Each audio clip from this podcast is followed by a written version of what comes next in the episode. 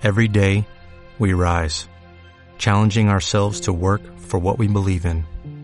At U.S. Border Patrol, protecting our borders is more than a job, it's a calling. Agents answer the call, working together to keep our country and communities safe.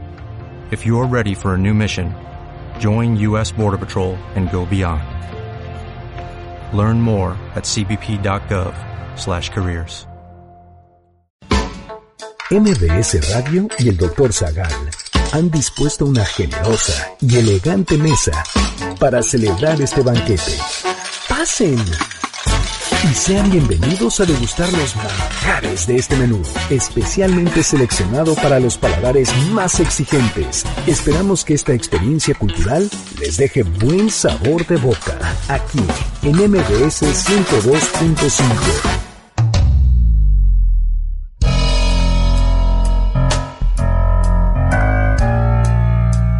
es en realidad el amor platónico?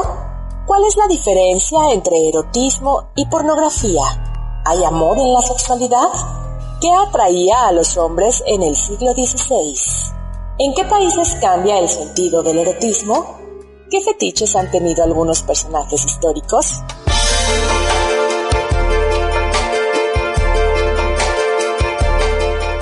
Hoy hablaremos de estándares de belleza en la historia, relaciones griegas, Madame Bovary, el éxtasis de Santa Teresa, la agonía del Eros, las dos Afroditas, las Lupercales. Y más sobre erotismo.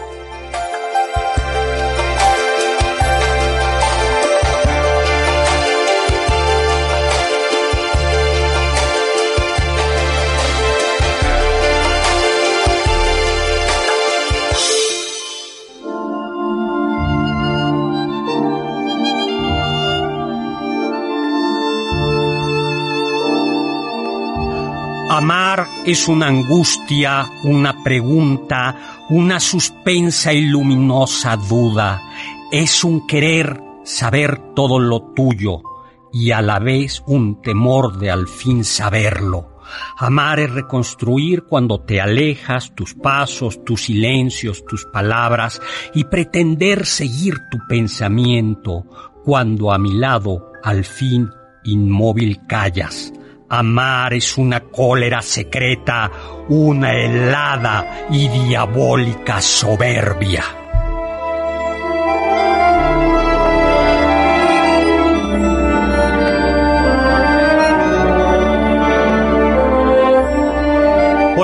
Amigos y amigas, ¿qué tal? ¿Cómo están? Yo soy Héctor Zagal y estoy muy contento de estar con ustedes. Este sábado ya estamos casi en vísperas del Día del Amor y de la Amistad y qué mejor manera que esta bienvenida de Javier Villaurrutia. Amar es una cólera secreta, una helada y diabólica soberbia. Nos acompaña, como siempre, elegante y distinguida, el lado gentil del amor, Carla Aguilar. ¿Qué tal, doctor? Nos acompaña también en representación del amor maduro, estable, añejo, institucional, Eduardo Rivadeneira. Hola, Eduardo. Hola, doctor. Qué, qué, qué gusto que ahora me presente tan formal. Y nos acompaña en representación del amor juvenil, efímero, frenético, ingenuo, Oscar Sakaguchi, mejor conocido como el soldado del amor. Ay, no. ya lo aceptó. Ah, ya lo acepté, ya. ay. Es mi segundo nombre. Eh, hoy vamos a hablar sobre erotismo, amor y pornografía. ¡Tarararán! ¿Cómo estás, Oscar Sakaguchi? ¿Ya listo para el 14 de febrero? Este. ¿Ya compraste la champaña? ¿Ya se está enfriando la champaña con la que celebrarás el 14 de febrero? Mm, Sí, creo, creo que sí. No, no sé, la verdad, no he pensado en eso. Todavía- ¿Cómo que no has pensado en, en- en eso? Oye, yo le quiero, nos trajeron un súper regalo. Nuestros amigos vinieron, eh, amigos de Solo Flores. La familia Degollado La nos trajo unos cinco ramos preciosos, doctor. Si pueden entrar a la página de mbs.com o seguirnos por el Facebook Live en la página Doctor Zagal, verán que el doctor está entre flores Li- dando el programa esta vez. Literalmente nos trajeron muchísimas gracias, unos ramos, gracias. eh, eh, A la familia de, Degollado. Muchísimas gracias a Solo Flores por habernos traído estas flores tan bonitas. Bueno, pues hay una diferencia. Estamos en vivo, 51 6605, mi Twitter, arroba hzagal, zagal con Z. Y comencemos por los regalos, con los regalos, ¿no? Comencemos con los regalos porque estos regalos podrían servir como un plan de 14 de Si son como el soldado del amor, que al parecer no piensa tanto en el amor, pues aquí les puede servir para el 14 de febrero. Una mirada matona.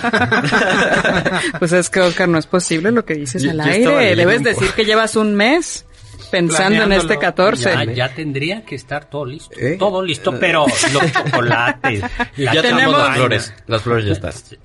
Lo solo, dijo. solo un ramo. solo un ramo, los demás no. Los demás son para Para usted.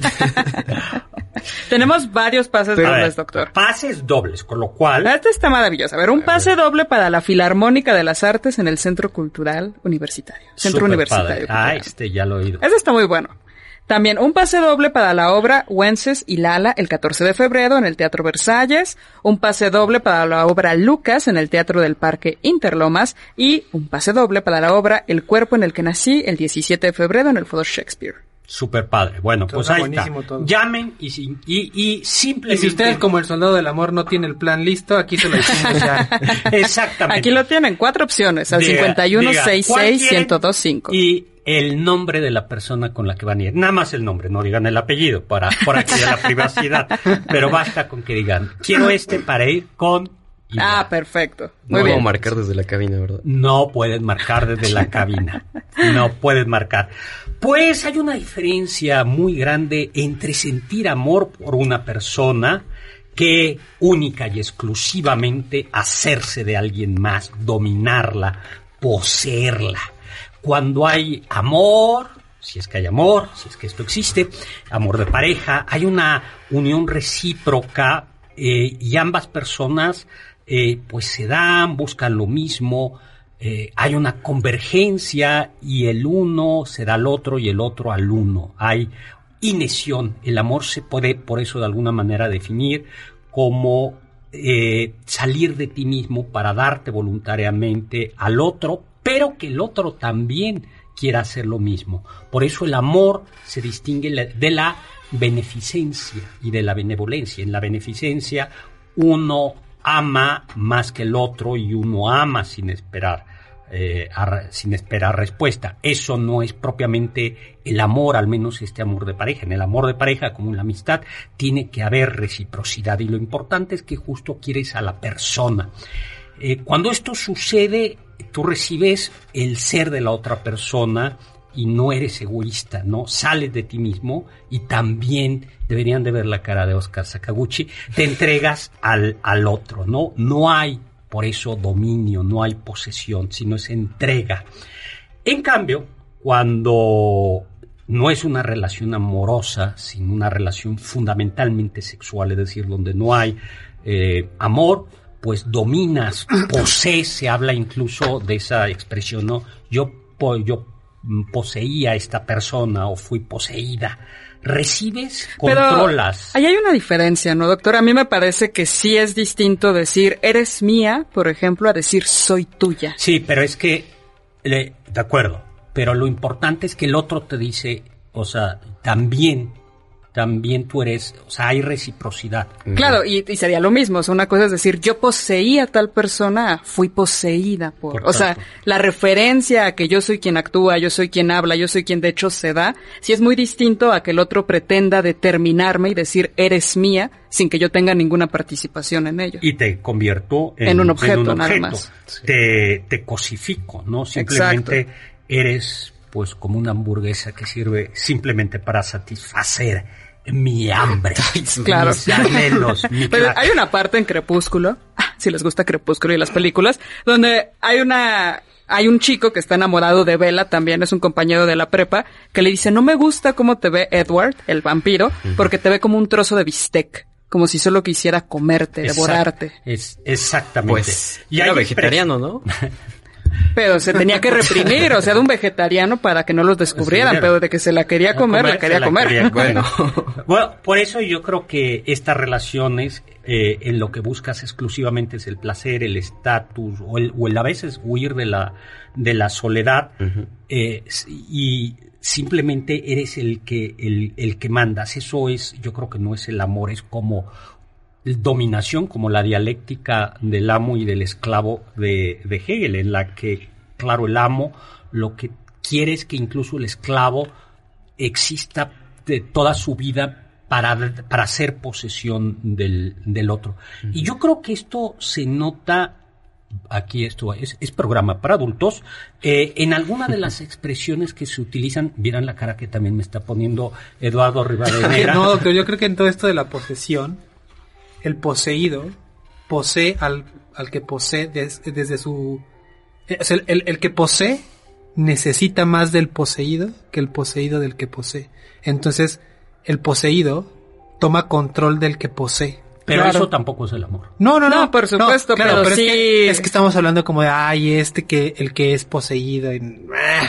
Yo creo que el- Claro. el, poseído también tiene, juega su parte de control desde su, desde su, Sumisión. Desde ajá, su de- rol, de- en desde realidad. su rol. si desde me su permite, Doc, hay una parte en la película de Closer. Yo vengo con muchas referencias para que lo puedan ver de películas, donde el personaje de Natalie Portman, uno podría verla como quizás la más desvalida, la que todo el mundo usa. Sin embargo, ella tiene el control todo el tiempo porque dice esto, yo soy tuya.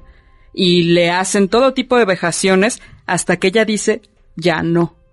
Y entonces el que era su amo, el que perpetraba todo este tipo de engaños y de violencia, se queda sin un objeto a quien violentar y es cuando más sufre durante toda la película. Pero justo cuando aparece la palabra control, yo creo que eso es la antípoda del, del, del amor. Claro. Es decir, Sí, claro, claro, claro, es, claro, es la persona que seduce, controla, o sea, no necesariamente, eh, no no necesaria, el- a veces la persona que, entre comillas, es seducida, pero que en realidad ella es la que seduce, está, está controlando, ¿no? De- de- de- Ay, yo, yo, yo, me- yo pensaba sobre todo en ciertas expresiones del, del, del español donde denotan aquello, ¿no? Por ejemplo, cuando a la- las expresiones en- para hablar de las relaciones sexuales como agarrar a alguien, ¿no? Claro, es justo cosificas, ¿no? O una expresión que aparece en el- la Real Academia de la Lengua Española, joder, ¿no? Que Claro. los españoles la utilizan para, para tener relaciones eh, sexuales y que en algunos de sus sentidos es destrozar, arruinar, echar a perder, estropear, dañarse. Y que claro, el simple hecho de utilizarla para referirse a una, a una un acto sexual, sexual. a un acto sexual es que estás eh, Violentando, dom- ¿no? violentando, dominando, ¿no? Follar también es otra referencia que tiene este sentido, ¿no? Y algo que yo no sabía, y, y la misma palabra en inglés, fuck, tiene, tiene un sentido de, de dominio, de, se- estropea algo, Claro. de, de, de Sí, posesión. es muy similar a joder en realidad en ese ¿no? sentido. Lo que yo no sabía, pero no me lo acabo de creer, es Oscar Sakaguchi se, cayó- se sacó por ahí una etimología de fuck. Eh, ¿Cuál es Oscar Sakaguchi? Bueno, pues se ¿Dónde la encontraste? Nos tenemos que ir a un corte y vamos a decirle de dónde viene esa palabra, si es que la etimología es verdadera. Estamos hablando del amor, aunque no parezca.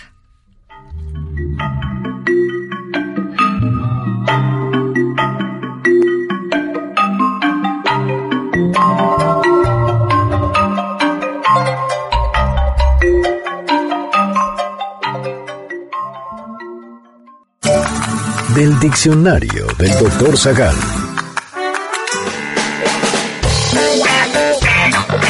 La palabra pornografía viene del griego pornógrafos, que refería a aquella persona que escribía sobre la prostitución.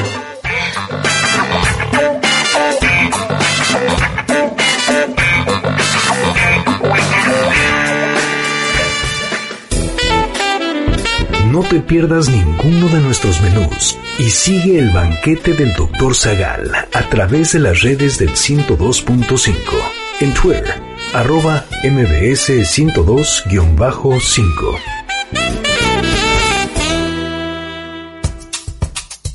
¿Quieres felicitar al chef por tan exquisito banquete? Llámale al 5551 66 1025 en MBS 102.5. Estás escuchando el banquete del Dr. Zagal. ¿Tienen algún comentario? Pueden contactar al chef principal, el Dr. Zagal, en Twitter, arroba hzagal.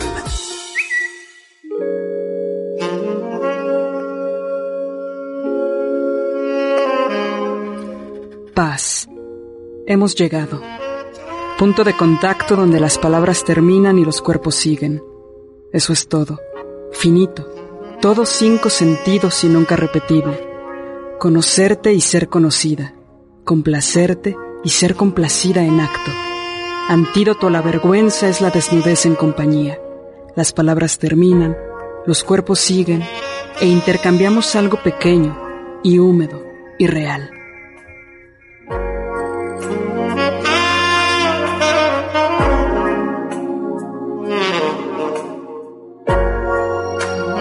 Hola, hola amigos y amigas, ¿qué tal? ¿Cómo están? ¿Qué poema nos acabas de leer, Carla? Se llama Meditación en mi posición preferida, Oye, pues de Marsh Piercy. muy, muy sugerente, vamos a decirlo así. y vamos, eh, un, el tema que vamos a hablar ahora es la diferencia entre erotismo y pornografía.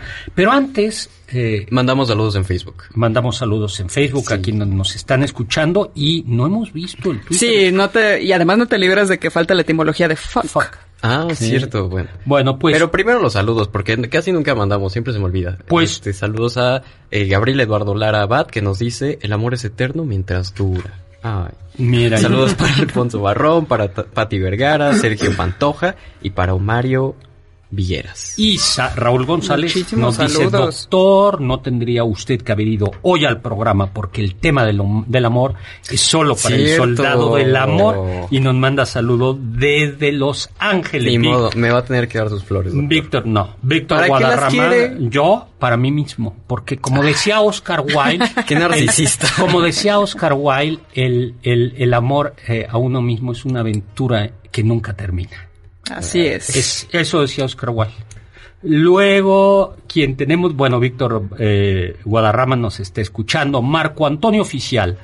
¿Quién fue su amor platónico? Este jueves sería mi cumpleaños, por favor, será su cumpleaños. Un saludo, pues te mandamos un saludo de muchísimas cumpleaños. felicitaciones. Y a ver, y amor platónico, yo no tuve amor platónico. Ah, La filosofía, la dama sabiduría, ese ha sido mi único amor platónico. Bueno, suena bien, Doc. Henry Hernández, saludos y bendiciones para todo, ¿no? Luego Juan Manuel nos manda también saludos, presente como cada sábado ya aquí en, en, en Twitter. Y Ricardo Degollado, pues nuevamente que muchas gracias por recibirnos, no, bueno, No, que muchísimas están, gracias eh, a ti y a toda la familia a que nos toda la trajeron los familia, ramos. los- a, a los tres hijos, a, los, a las dos niñas y al niño, pues un, un super saludo. Entonces, a ver, ¿tú de dónde dices que viene esa palabra tan fea que... Pues en realidad no es como que esté documentado, es más como un mito que se dice que en la Edad Media, en Inglaterra, eh, para poder tener relaciones sexuales, según, le tenías que pedir permiso al rey. Entonces, pues una vez que ya el rey te lo concedía, ponías una placa en la puerta que decía Fornication under consent of the king. Ay, qué bonito. ¿Pero todas las noches o nada más contaban el Pues, no sé, está medio raro. O sea, el permiso era... No, no me ¿Cómo se iban? Yo tampoco, No, porque o sea, el rey se que- la iba a tener que pasar da, firmando todo el Yo día. creo- Todo el día. cosas, ¿no? No hacía otra cosa más que firmar. No, y además imagínese ahí poner la placa para que todo el mundo se entere. Es como de, está ocupado, ahorita no lo molestes. Bueno, los reyes sí. En, en los reyes de España había un protocolo en donde cuando el rey iba a visitar a la reina, había un protocolo y entonces hasta le daban un vasito de agua al rey con menta para que... eh, Para que fuera fresco. Sí, Y un aviso, ¿no? De, oye, no puedes pasar. Y entonces iban y tocaban y pues ya se sabía a lo que iban, a lo, a lo, a lo que iban. Pues, de, ¿cuál es la diferencia entre erotismo y pornografía? Eh, quizás, eh, a ver, vamos a abrir la mesa del debate si quieren. A ver, A ver. ¿tú qué piensas? ¿Cuál es la diferencia entre erotismo y pornografía? Y luego yo creo que no hay como poner ejemplos. Yo creo de- que como no el- vamos a poner ejemplos de pornografía. Sí, tranquilos, no habrá No, ejemplos. no habrá- vamos, pero sí vamos a poner dos ejemplos de, de literatura er- erótica. Uno de ellos viene en la Biblia, que es muy, muy impresionante ese texto. Pero a ver, Yo creo que tendrá que ver con la finalidad con la que se ocupa eh, la, digamos, eh, La representación. sí, o el- el- sí, la, la parte estética, ¿no? Creo que si la finalidad es eh, comercial o algún tipo de, de mercadotecnia, yo creo que sí se consideraría pornografía. Y en el dado caso de que tenga una finalidad más... O sea, si la pornografía es gratis, no es pornografía. Chan, chan, chan, chan, chan, chan. O sea, si el erotismo es gratis, no es pornografía. No, no, no. Si la pornografía es gratis, no es pornografía. Si tú lo que dices es que el tema fundamental es el... No, a ver, gratis, pero gratis en qué sentido? O sea, si no te la, si tú no la pagas, Ajá, no, no quiere es decir que sea, no, no quiere decir que sea gratis. Yo creo que se refiere a que las personas que la, que la hicieron, Ah, la hicieron bajo contrato. ah. Mm. ¿No? O sea, entonces, por ejemplo, una persona que pinta una obra erótica. eh, a ver, estoy pensando, a ver si la ponemos ahora en Twitter, el, los San Sebastianes, ¿no? El San Sebastián, que es. O el, el Bernini. Que de- se le pagó al- al- Sí, a Bernini, que tiene un éxtasis de Santa Teresa, que en mi opinión es un arte erótico. Como recibió dinero, entonces es pornografía. No, porque yo creo que la finalidad no era, Ah. eh, digamos, eh, incitar el erotismo en el espectador. No, no. ¿Tú no qué dices? propiamente, pues. Yo, yo creo que en la pornografía hay una reducción de los participantes a aquello que excita, independientemente de que sea una pareja, alguna parte del cuerpo, varón, mujer, y que se supone que hay un espectador que va a ser excitado. Yo creo que ahí es como un poco el objetivo, o sea, que haya algo que se pretende que excita y alguien que va a ser excitado. Y creo que quizás la, lo grande de la pornografía, por así decirlo, lo objetivo y además hacia dónde nos mete es a una suerte de hiperrealidad. Eso lo dice George Bataille, que la pornografía permite que el hombre o el ser humano, pues, introduzca su ojo donde no puede hacerlo nunca. Sí. Ni en el cuerpo del otro, ni en su propio cuerpo, y que es un fetichismo de la realidad. Ahora, yo creo que igual en una de esas nos estamos equivocando todos y sí es lo mismo, ¿eh? A ver, le- No, le- no. justo dice que no, porque el erotismo tiene que ver con transgredir límites. Los límites propios, ya sea físicos, ¿Del morales, erotismo? el erotismo.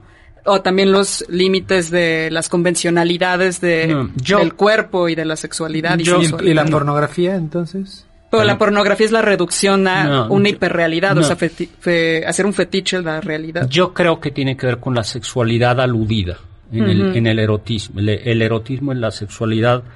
eh, es una sugerencia, ¿no? Te un- sugiero algo, nada es- más. Es, es aludida y no necesaria y, y no eh, pensada en términos de excitación. Voy a poner, es, este es un poema en donde eh, está hablando el amado y la amada. Y entonces el amado le dice a ella, eh, tu cuello como la torre de David edificada para muestra. Mil escudos están colgados de ella, todos escudos de valientes. Tus dos, tus dos pechos como dos cabritos mellizos de gama, como dos cabritos mellizos, que son apacentados entre azucenas, hasta que apunte el día y huyan las sombras. Iréme al monte de mirra y al collado del incienso. Toda tú eres hermosa, amiga mía, y en ti no hay mancha. ¿Tú sabes de dónde viene eso? No. Ese poema. La Biblia, el cantar de Claro, los, los cantares. cantares. Ah, ya. Y eso se supone que es erotismo. A ver, No sé si se supone, a mí me es- parece que lo Tus es. dos pechos, el, el- el amante Ajá. está O sea, diciendo... pero eso no sería pornografía o sería erotismo. A ver, a ver, el amante le está diciendo a la amada, tus dos pechos son como dos cabritos mellizos, que son apacentados entre azucenas. No, no, comenzó con el cuello. Tu cuello, bueno, comenzó con tus labios, tus labios como un hilo de grana y tu habla hermosa, tus sienes como trozos de granada, eh, tu cuello como la torre de David edificada para muestra, mil escudos están colgados de ella, todos escudos de valientes, tus dos pechos como dos cabritos mellizos de gama que son apacentados entre azucenas, hasta que apunten el día y huyan las sombras. Y luego prosigue, iréme al monte de mirra, y al collado del incienso. Toda tú eras hermosa, toda tú eres hermosa y en ti no hay mancha.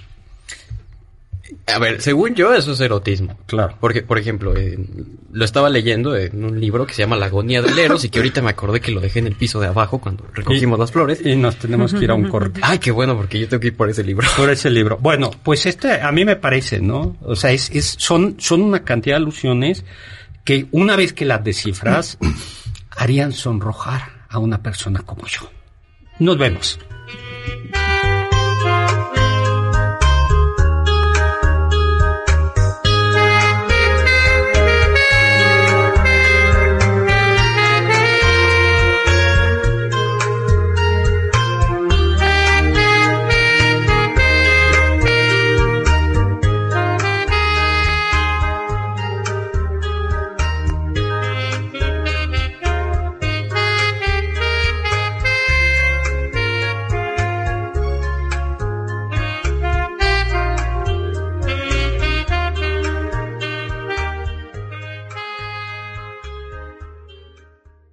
Sabios dicen.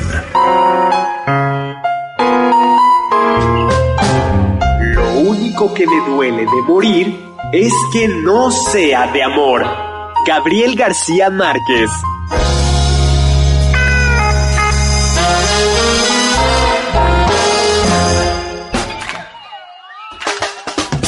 ¿Faltaste alguno de nuestros banquetes? ¿Quieres volver a degustar algún platillo? Escucha el podcast en mbsnoticias.com. MBS 102.5. ¿Quieres contactar a los ayudantes del chef? Puedes escribirles en Twitter, arroba carlapaola-ab, Héctor Tapia, arroba Toy Tapia, Uriel Galicia, arroba U Cerrilla, Lalo Rivadeneira, arroba Geribadeneira.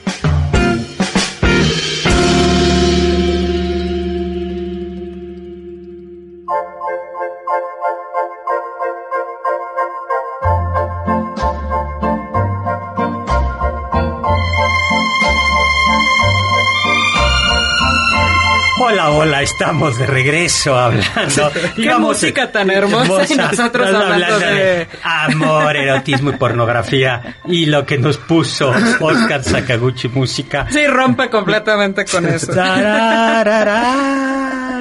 El soldado del amor lete está, a ver, Es que estaba enamorado cuando lo estaba poniendo.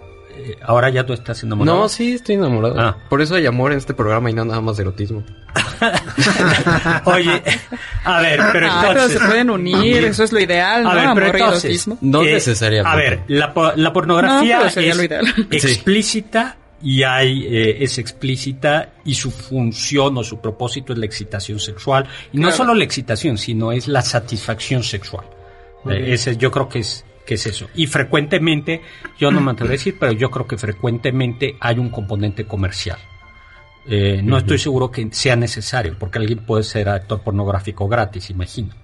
Pero Claro. en el, el- yo creo que en el erotismo lo que hay es la sutileza, ¿no? Lo que tú decías. Sí, ahí en la obra que tiene Octavio Paz, La llama doble, dice que el erotismo es una poética corporal. Entonces lo que nos dice es que hay un simbolismo donde se sugiere a través de un sentido primero, un sentido segundo, pero nunca se rompe esa tensión entre lo sugerido y aquello a lo que se refiere. Y que es clarísimo en el cantar de los cantares, Exacto. ¿no? En el cantar de los cantares, donde la Iglesia Católica tradicionalmente ha visto que es el amor de Dios a su Iglesia, ¿no? Eh, eh, o de Cristo a la Iglesia, sí, y, y sin embargo tiene unas metáforas realmente audaces. Ahora, Claro. son unas metáforas tan complicadas, o sea, el, el amante va, va, lo, lo del cuello me parece, ¿no? El cuello es como una torre de marfil, claro, adornada de escudos, que son los, los eh, collares, los labios que son como granadas, los pechos que saltan, ¿no? Y luego el El monte de... el monte de mirra, monte de mirra. de mirra, ¿no? Que es ve- De los ahora Reyes Magos. Nada, ya. Tenía que hacer ese chiste, perdón. ay, ay, Oscar, La- esa es esa sí es casi pornografía. Sí, es como de No, ¿por kinder, ¿eh, qué? Oscar? ¿Por qué? Sigue siendo muy explícito. Bueno, no es lo mismo eh, y bueno, yo creo que eso es eh, la, la, la, la gran diferencia, ¿no? Y ya vemos a ver, vamos a ver a- ahora como grandes obras. Ahora, Platón. ¿Qué decía Platón del amor?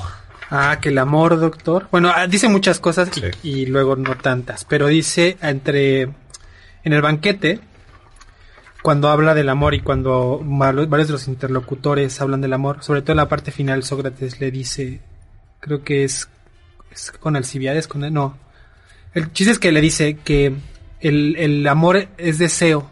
Bueno, llega a la conclusión de que el amor es deseo y que por lo tanto cuando la cuando la cosa se posee ya no se desea porque el deseo es de lo que no se tiene Ay, y entonces eh, por eso justo la posesión no no es el amor bueno, a eso podríamos resolver. es un resumen muy No, aburrido. sí, podemos responder y- como de dos maneras, ¿no? La manera cursi es, y como cuando quieres a una persona, nunca, nunca jamás la acabas de poseer, porque la persona humana nunca se posee completamente, sino el amor puede ser perpetuo y el deseo puede ser perpetuo porque nunca cosificas a la persona, sino que siempre vas descubriendo algo en ella.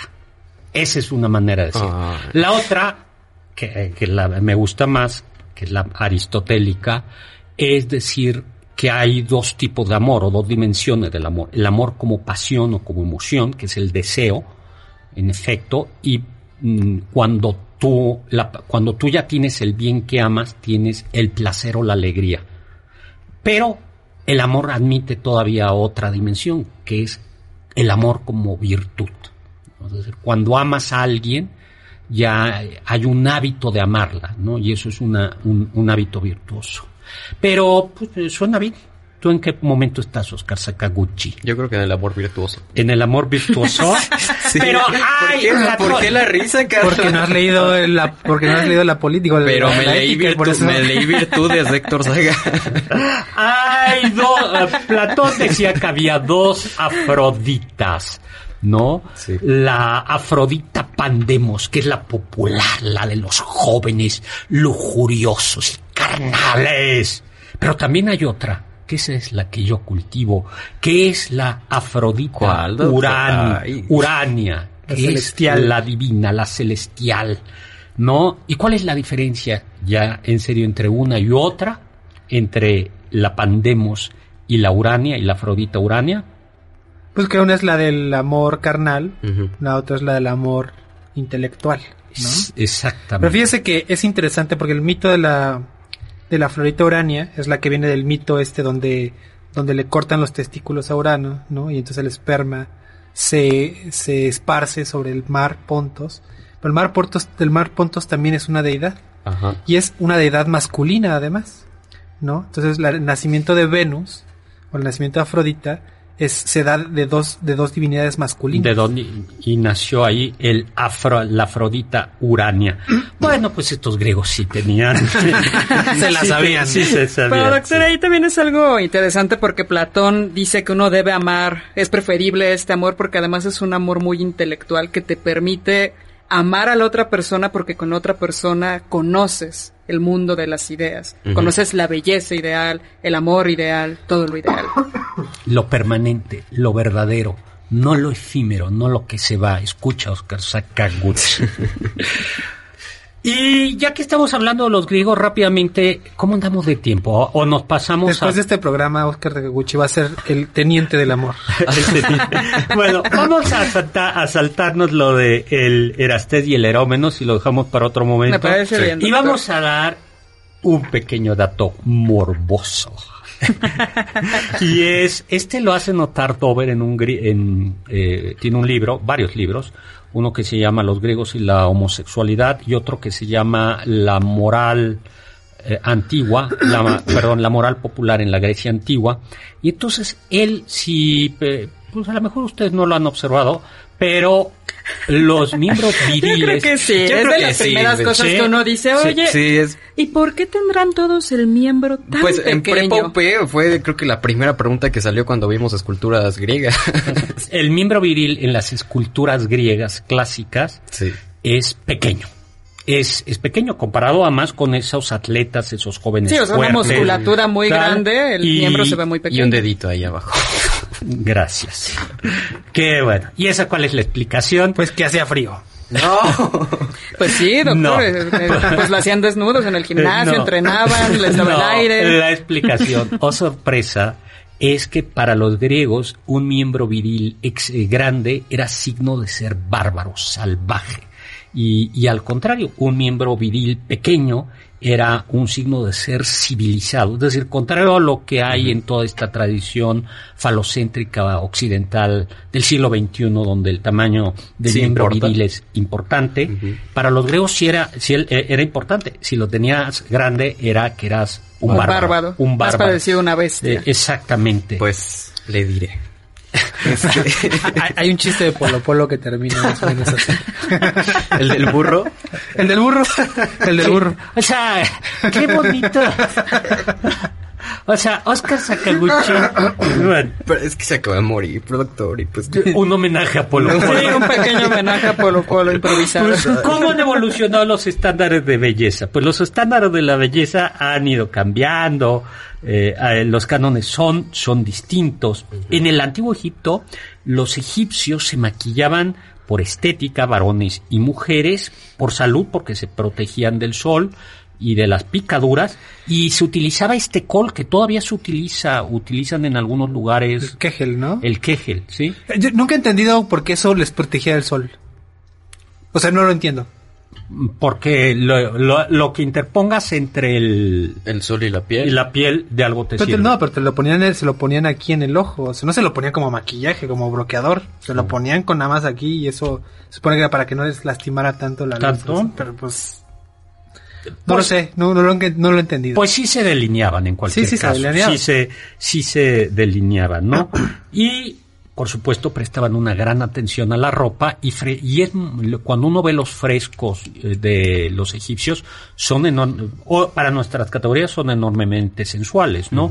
Es muy frecuente que los trajes de las mujeres sean transparentes eh, eh, o Sí. translúcidos.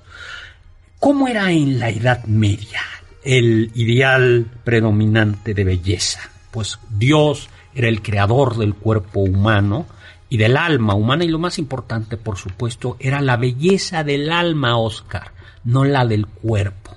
Pero aún así había belleza, que ah, de, de esa hablaremos. El modelo de belleza en la Edad Media. Regresamos y recuerden, ahí están los regalos. Nadie quiere llevar a su pareja. O es que ya todos tenían planes, Plan. doctor, sí se aplicaron. Entonces sí puede, Oscar sí puede utilizar. Yo por eso no he dicho nada. Bueno, vamos a un corte. Regresamos.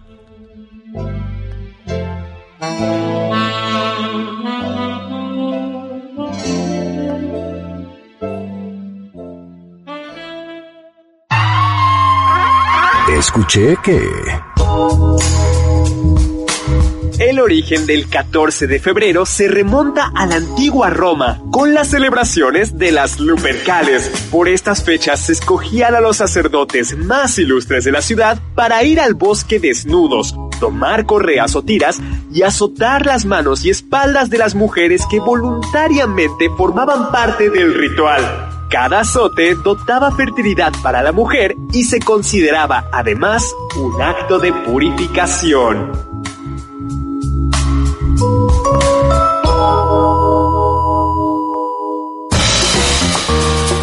anécdotas, datos curiosos y uno que otro chisme de la historia y la cultura.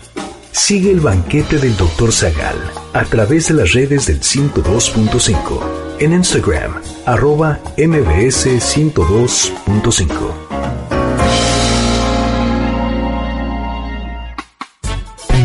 contacto con nosotros en nuestra página de Facebook, Dr. Zagal. Ya volvemos a este banquete después de un ligero entremés comercial. ¿Listos para el siguiente platillo? Quédate con nosotros. Aún hay mucho por picar y la promesa sabrosa, el postre. Hay quien dice que... Con la llegada masiva de los smartphones, la individualidad y privacidad de las personas aumentaron. Esto provocó que el mundo pornográfico también creciera, sobre todo en la pandemia. Los factores se acomodaron idóneamente para beneficiar el consumo de pornografía y, como consecuencia, en 2020, cuatro páginas pornográficas se colocaron dentro de las 50 más visitadas. Dos de ellas estaban dentro del top 10.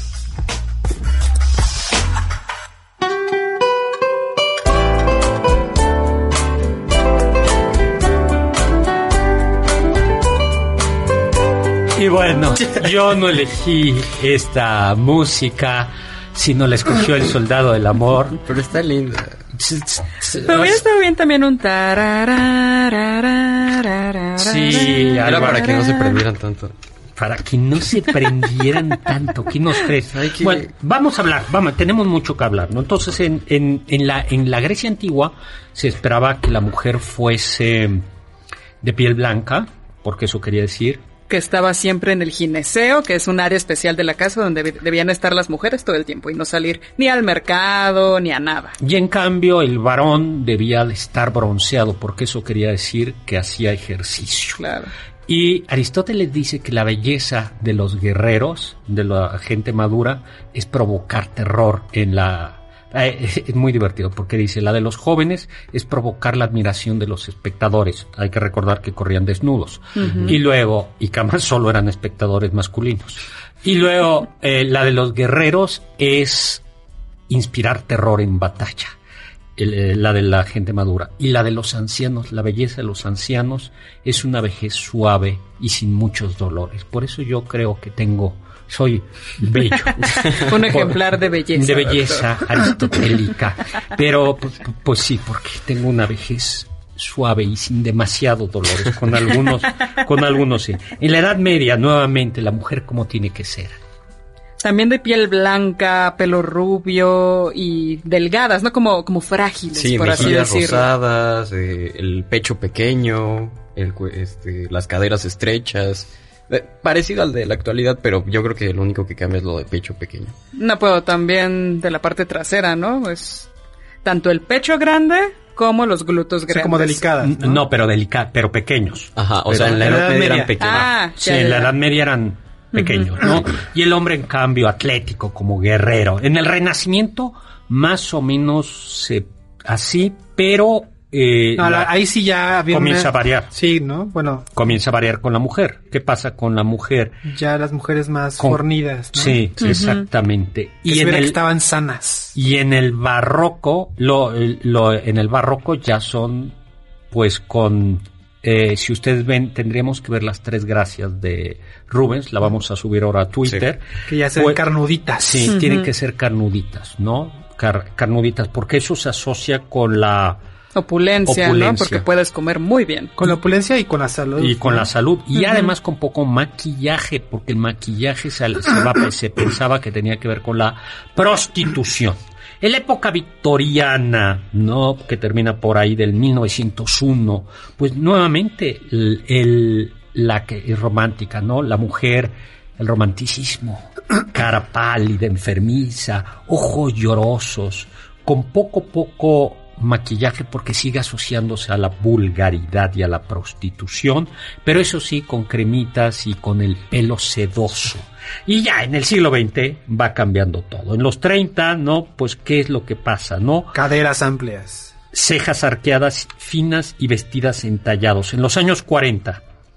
En los años 40 la apariencia importa un poco menos porque estamos en plena Segunda Guerra Mundial. Mundial. y en los años Que haya mujeres, eso es lo importante. y en los años 50 ¿qué pasa? Ay. Pues aparece el ideal de la madre como buena esposa y buena madre, esta serie de televisión, pero también aparecen ya los sex symbols, como Marilyn Monroe. exactamente.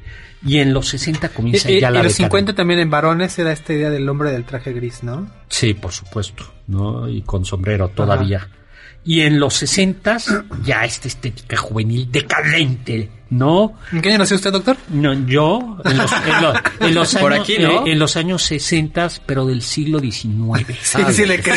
en, en los, en los eh, acuérdense que yo presencié la caída. Ah, bueno, aquí me, hablando de eso, nos están preguntando en internet, en Twitter, eh, sobre el arte de Pompeya. En efecto, en Pompeya se ha- ah, que si había arte pornográfico. Sí, en los lupanares Claro. había, de hecho encima, ¿no? Parece que era también para estimular la imaginación de quien, de los clientes que frecuentaban los lupanares, o también se ¿Eso piensa era que es porque pornográfico? Eso es pornográfico. pornográfico, yo pensaría, Sí, ¿no? sí. O sea, Ya pero también más- se dice que estas mismas imágenes servían para indicarle al cliente que la mujer se especializaba en esa técnica sexual. Sí, eso era pornográfico, eso era, era pornográfico. Luego Miguel Ángel, pusimos algo de Santa Teresa y dice que luego Andrés Noel, ya, ah bueno, fue quien nos preguntó lo del, lo de, ¿cómo se llama? Lo de Pompeya. Sí. ¿Y qué pasa? Pues finalmente, ¿qué pasa en los años ochentas? ¿No? Maquillaje colorido, las melenas más volumen, 90, se busca la comunidad de la ropa, eh, pero menos llamativa. 2000, ¿no? La ropa comienza a ser provocativa, modas extrañas, decadentes, como eso de que se vean las tangas. Que se note que traes ropa interior. Pero es, ya, esa es el, la decadencia completa. y hoy en día, a ver, hoy en día, eh, ¿cuál es el ideal de belleza? A mí me parece que son es Kim Kardashian. Totalmente el ideal de belleza es Kim Kardashian. En muchos sentidos, derivados, etcétera. Que son bustos grandes, firmes, glúteos grandes, igualmente firmes, la cintura lo más pequeña que se pueda, una gran melena y muy buena cantidad de maquillaje y unas perfectas cejas. Y Sin en- dos costillas. En los varones, Eh, que esté musculoso y que le importe también el pelo.